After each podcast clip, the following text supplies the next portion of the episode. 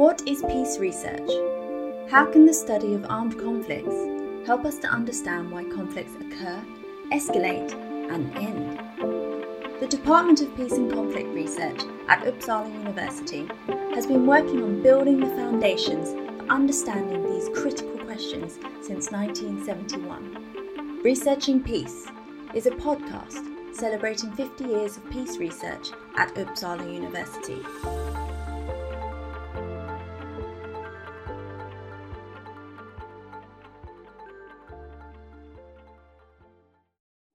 Welcome to Researching Peace. I'm Isak Svensson, and today I'm happy to welcome Erika Chenoweth. Erika Chenoweth is the Frank Stanton Professor of the First Amendment at the Harvard Kennedy School and a Susan S. and Kenneth L. Wallach Professor at the Radcliffe Institute for Advanced Study. Erika is one of the leading scholars, maybe even the leading scholar in the study of civil resistance. Welcome, Erika. Great to have you here. Great to see you, Isak.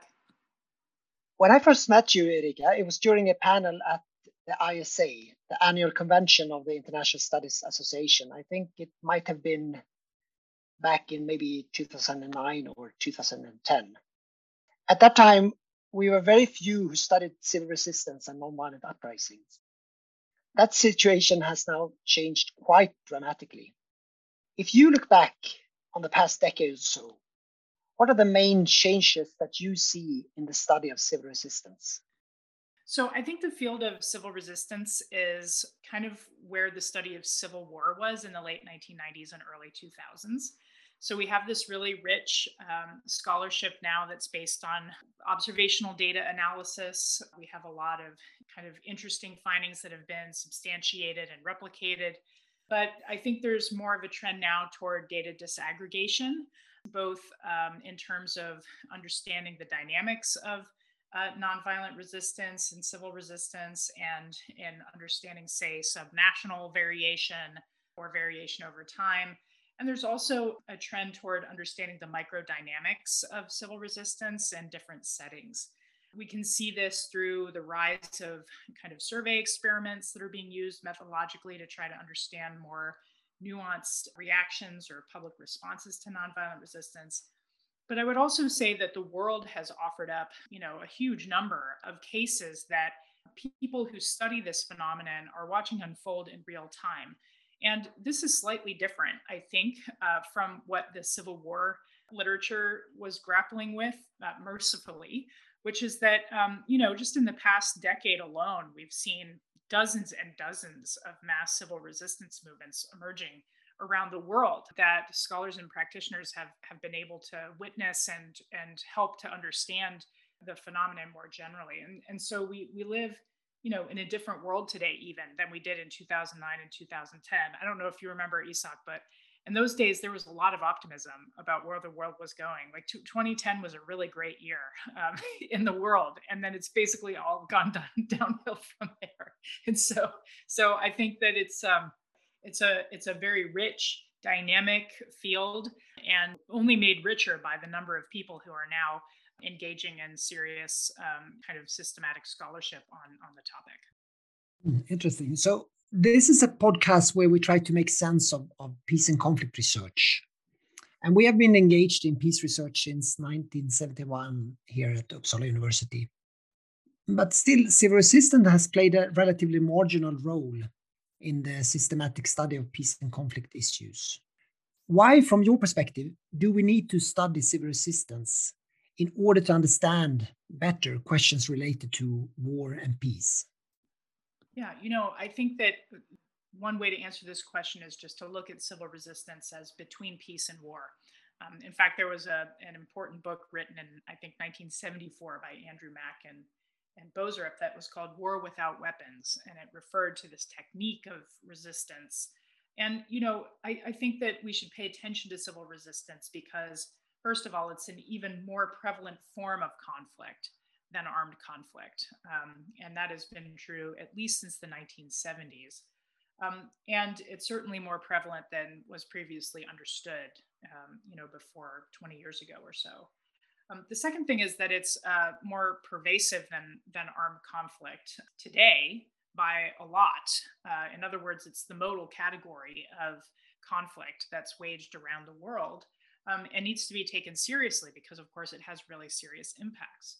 For example, until recently, most people wouldn't have really thought about the global trend of decolonialization or decolonization as having anything to do with civil resistance. But in fact, all around the world um, in the in the 1940s, 50s, 60s, and 70s, we saw people using people power and unarmed resistance um, to to promote um, uh, decolonization, and it had major impact during that time. Many people think about decolonization as you know the, the Algerian War or the the war in Indochina and later Vietnam uh, War, but in fact, most of the African continent achieved uh, in, independence and statehood through nonviolent resistance uh, or peaceful resistance the, the second major global trend that cannot be understood without taking into account the processes and politics of civil resistance is the spread of democratization. The third wave of democratization is intimately tied to the, diffu- the global diffusion of civil resistance.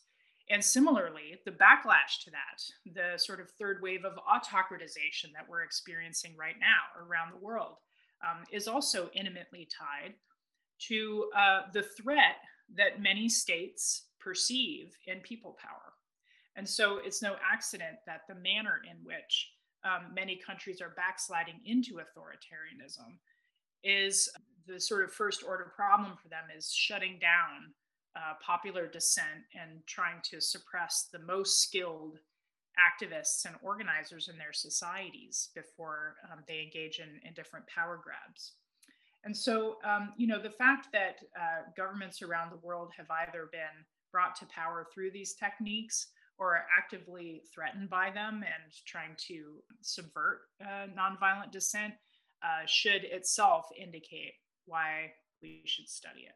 In your recent book with the title Civil Resistance What Everyone Needs to Know, and by the way, it's a fantastic book, very well written and fascinating.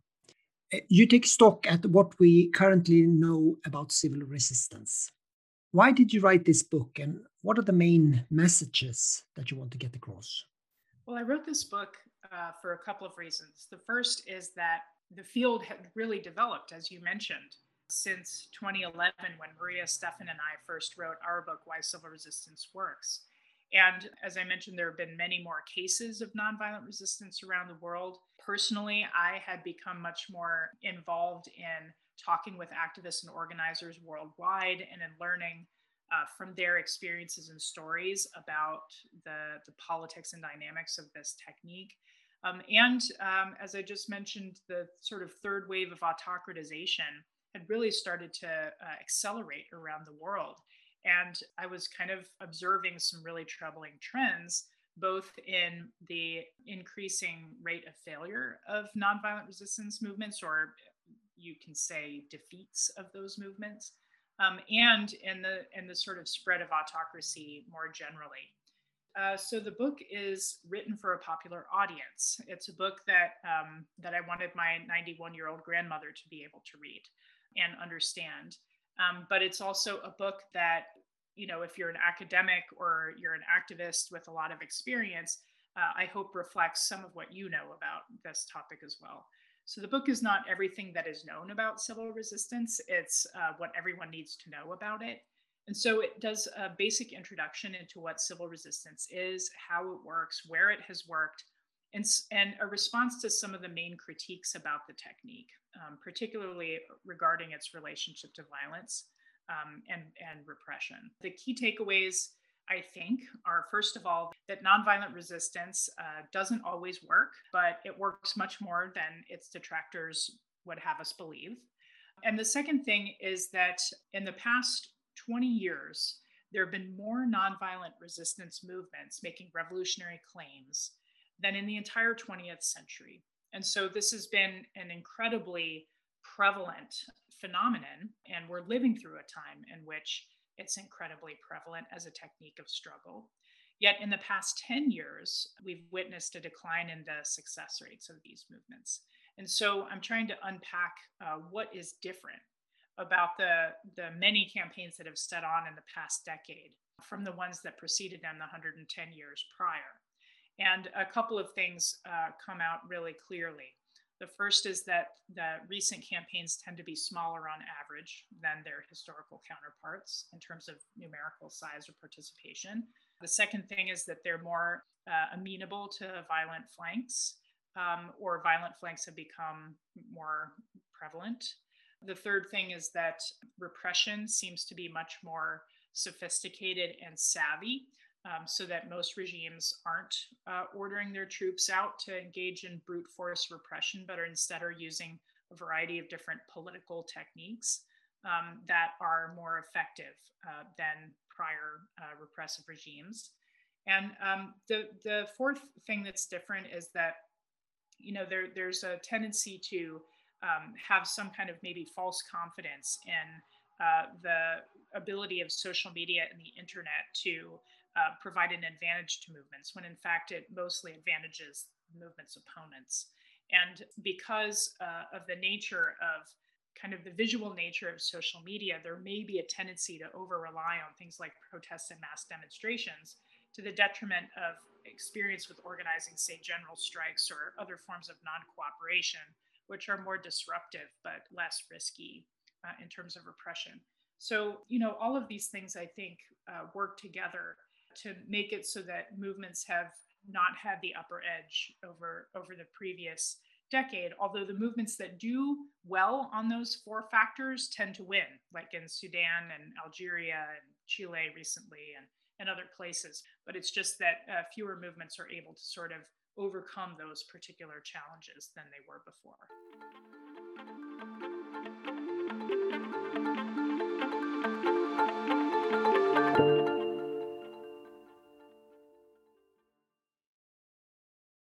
So you mentioned the, the concept of success and, and, and sort of victory.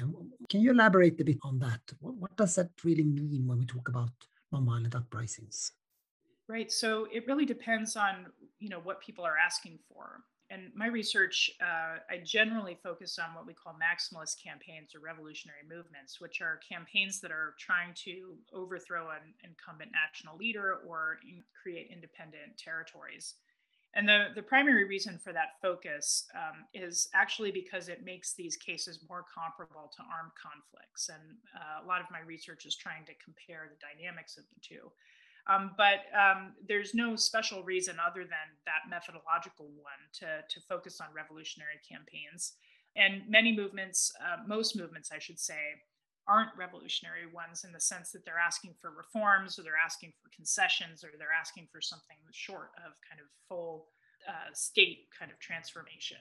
And in terms of success, I think the, the most straightforward way to assess this is to really look at what the movements themselves are asking for and then track whether they got what they said they wanted.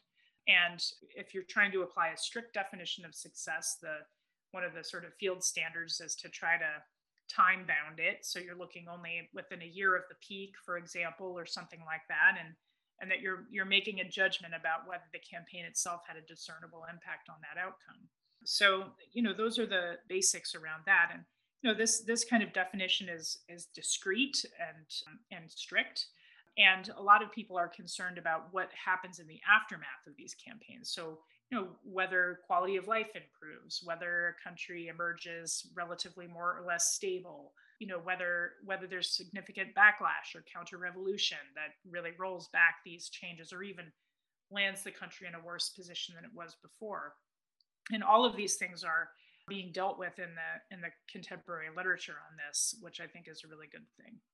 I wanted to come back to the, the sort of the two categories of armed and unarmed forms of, of battle and sort of the, the potential mixture between these different forms. Are they clear categories as, as you see them or do they overlap to some extent?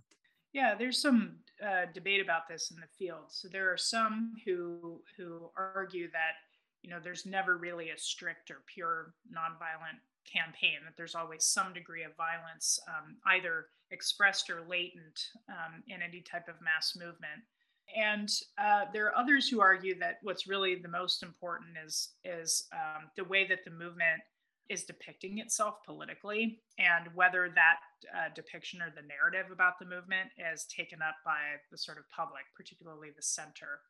I will defend the binary a little bit here because I think that the binary of nonviolent or violent has really important political effects on how the public sees the movement. And if you buy the sort of theory of nonviolent action that Gene Sharp and others pioneered, what's really important is the ability of the movement to elicit defections and loyalty shifts from within the opponent's pillars of support.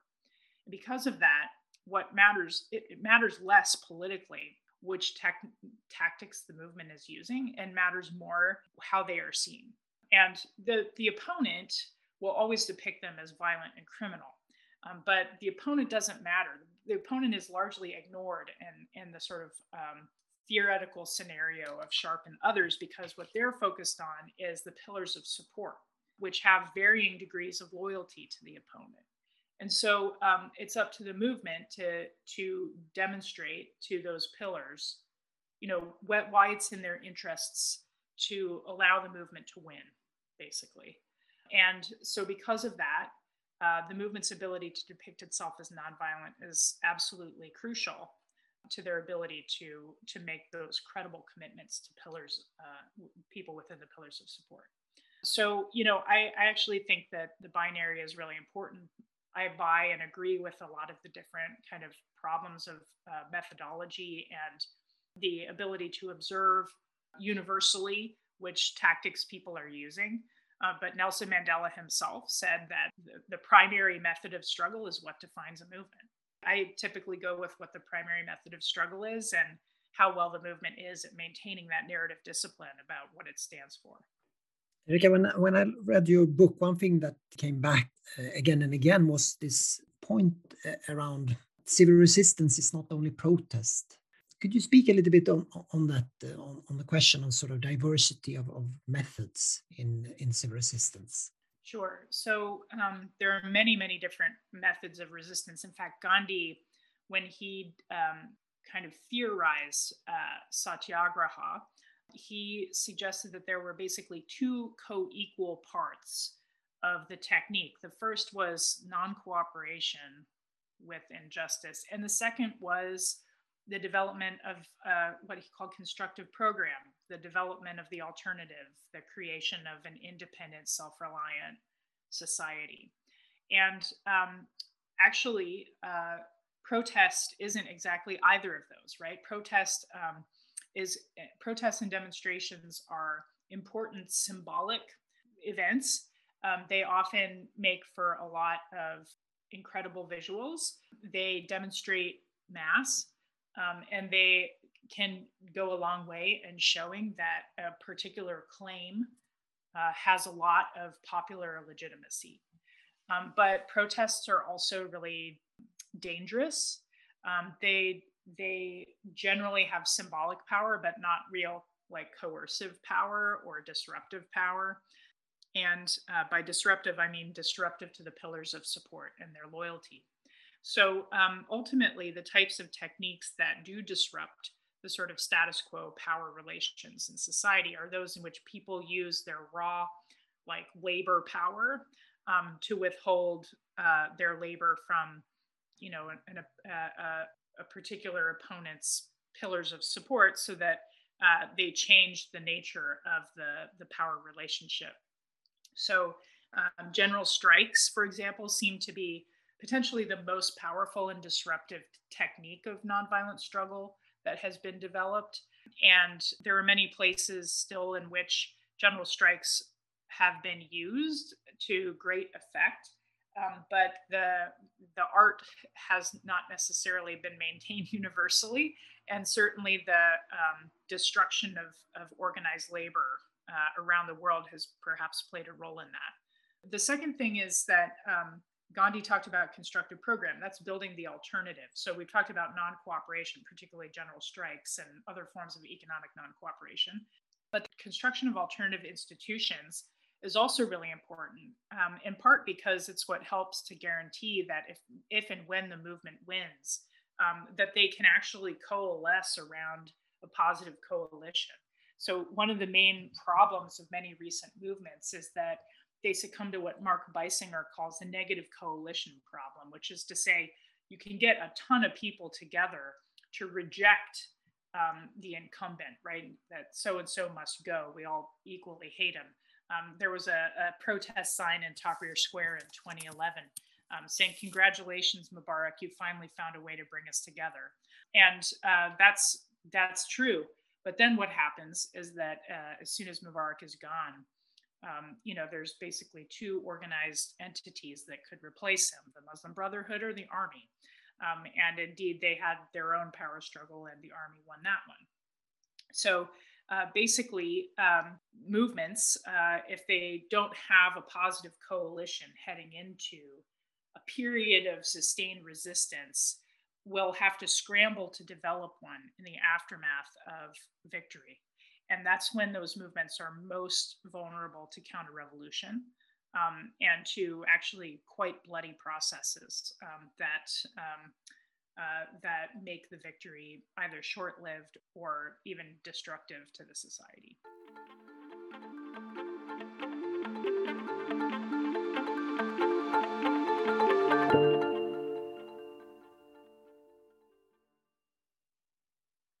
You mentioned before how you personally have become more involved.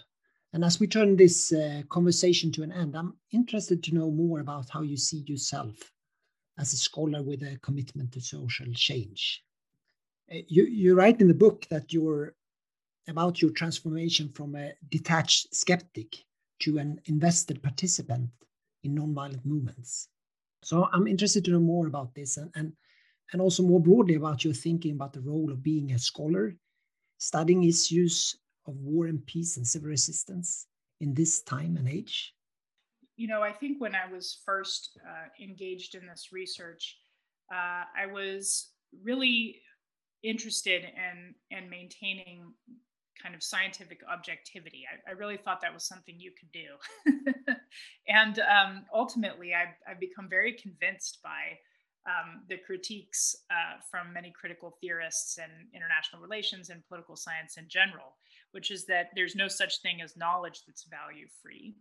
Um, and uh, that anything that that I produce um, in the in the sort of realm of scientific objectivity is still for somebody for some purpose. And so, um, at a certain point in in one's career, I think uh, you sort of have to face the fact that um, what you produce matters and there's a question about who you want it to matter to.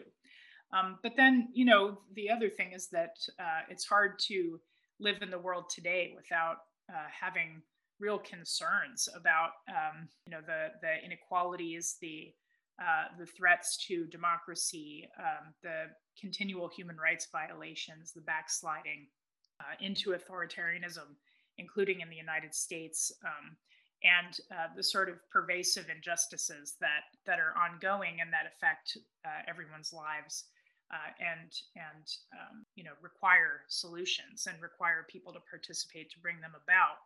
And you know when, once you sort of accept that your your research is for somebody for something and somebody whether you want it to be or not i began to be much more motivated and inspired um, to try to make it useful to people who are struggling for for just causes.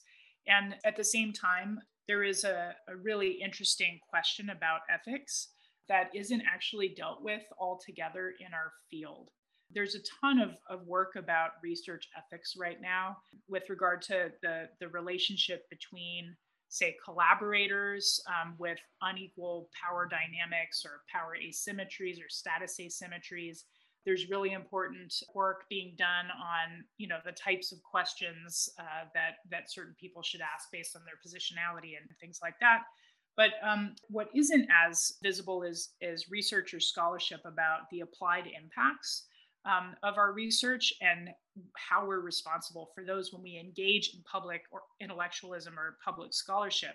And so i've been really interested in in trying to think through the nature of um, these sort of moral hazard problems and uh, the types of uh, the types of ethical dilemmas that we face when we are researchers who are trying to engage with uh, the public and uh, what our responsibilities are to them. And so, um, you know, I have my own kind of personal code of conduct and advisory uh, group that I run things by. But I also am really interested in doing more writing about the things that um, that engaged scholars need to keep in mind when they are trying to interpret uh, scholarship for public purpose, because that's the area in which we haven't really had a field-wide conversation yet. Thank you so much, Erika, for being part of this uh, conversation. It's been so interesting and fascinating. And we look forward welcoming you to Uppsala, hopefully physically and not only through Zoom, when we meet to celebrate our 50 years anniversary later this coming autumn. I look forward to it and congratulations on the 50 year anniversary and to everyone at Uppsala that has made it such a, an important place uh, in the contribution that it's made to peace and conflict scholarship. Thank you so much. And thank you all for listening to Researching Peace.